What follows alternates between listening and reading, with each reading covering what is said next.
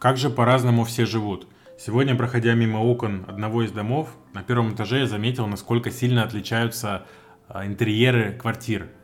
И ведь интерьер в какой-то степени это отображение мыслей, отображение состояния человека, отображение его взглядов, мировоззрения. И насколько вот то самое мировоззрение может разниться среди людей, живущих в одном городе, в одном районе, даже на одной улице. Это совершенно разные параллельные жизни.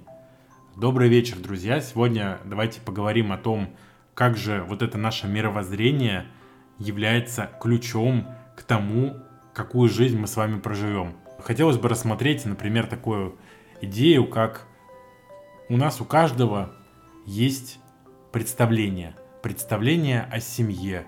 Представление о том, что семья большая, это когда, например, там два-три ребенка. Когда вы живете, например, в большом доме. Представление о том, что обязательно должно быть свое дело. Представление о том, что э, вот успешный человек — это когда у него есть свой бизнес, когда у него есть какая-нибудь крутая премиальная машина. Этот человек считается успешным. Другое представление может быть, например, успешный человек тот, у кого счастливая семья. И этот человек уже не стремится лезть в какие-то дебри бизнеса, в то, чтобы заработать все деньги мира, а человек хочет, чтобы, пусть если они живут в квартире, то уютно, то квартира, например, уютно обставлена. Пусть если они создали семью, то семья держится на ценностях какого-то совместного времяпрепровождения, когда друг о друге заботятся, когда искренне хотят знать, как у другого человека дела, когда важно, а что человек чувствует, когда действительно не пофиг, когда ты чувствуешь, что с тобой рядом родной тебе человек. И насколько разные картины, насколько разные жизни получатся после таких картин. А главное, знаете, что мы находимся каждый момент в точке выбора. По сути, каждый момент на перекрестке.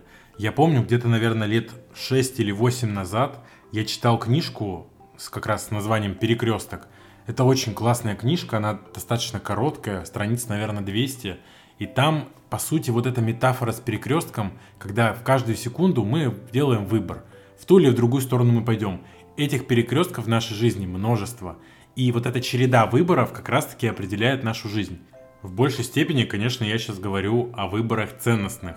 Когда вы выбираете изменять своему партнеру или не изменять.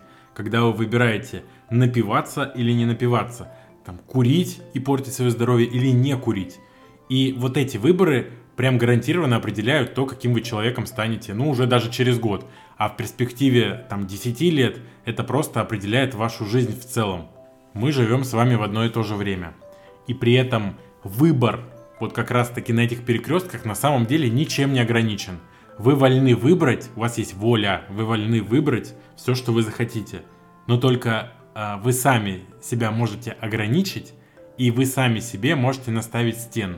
И там, где один человек, благодаря своим убеждениям, проработке своей головы, увидит возможность, вы можете увидеть какую-то проблему, с которой вы не справитесь. Сами можете себя начать опускать и говорить, что нет, у меня недостаточно чего-нибудь.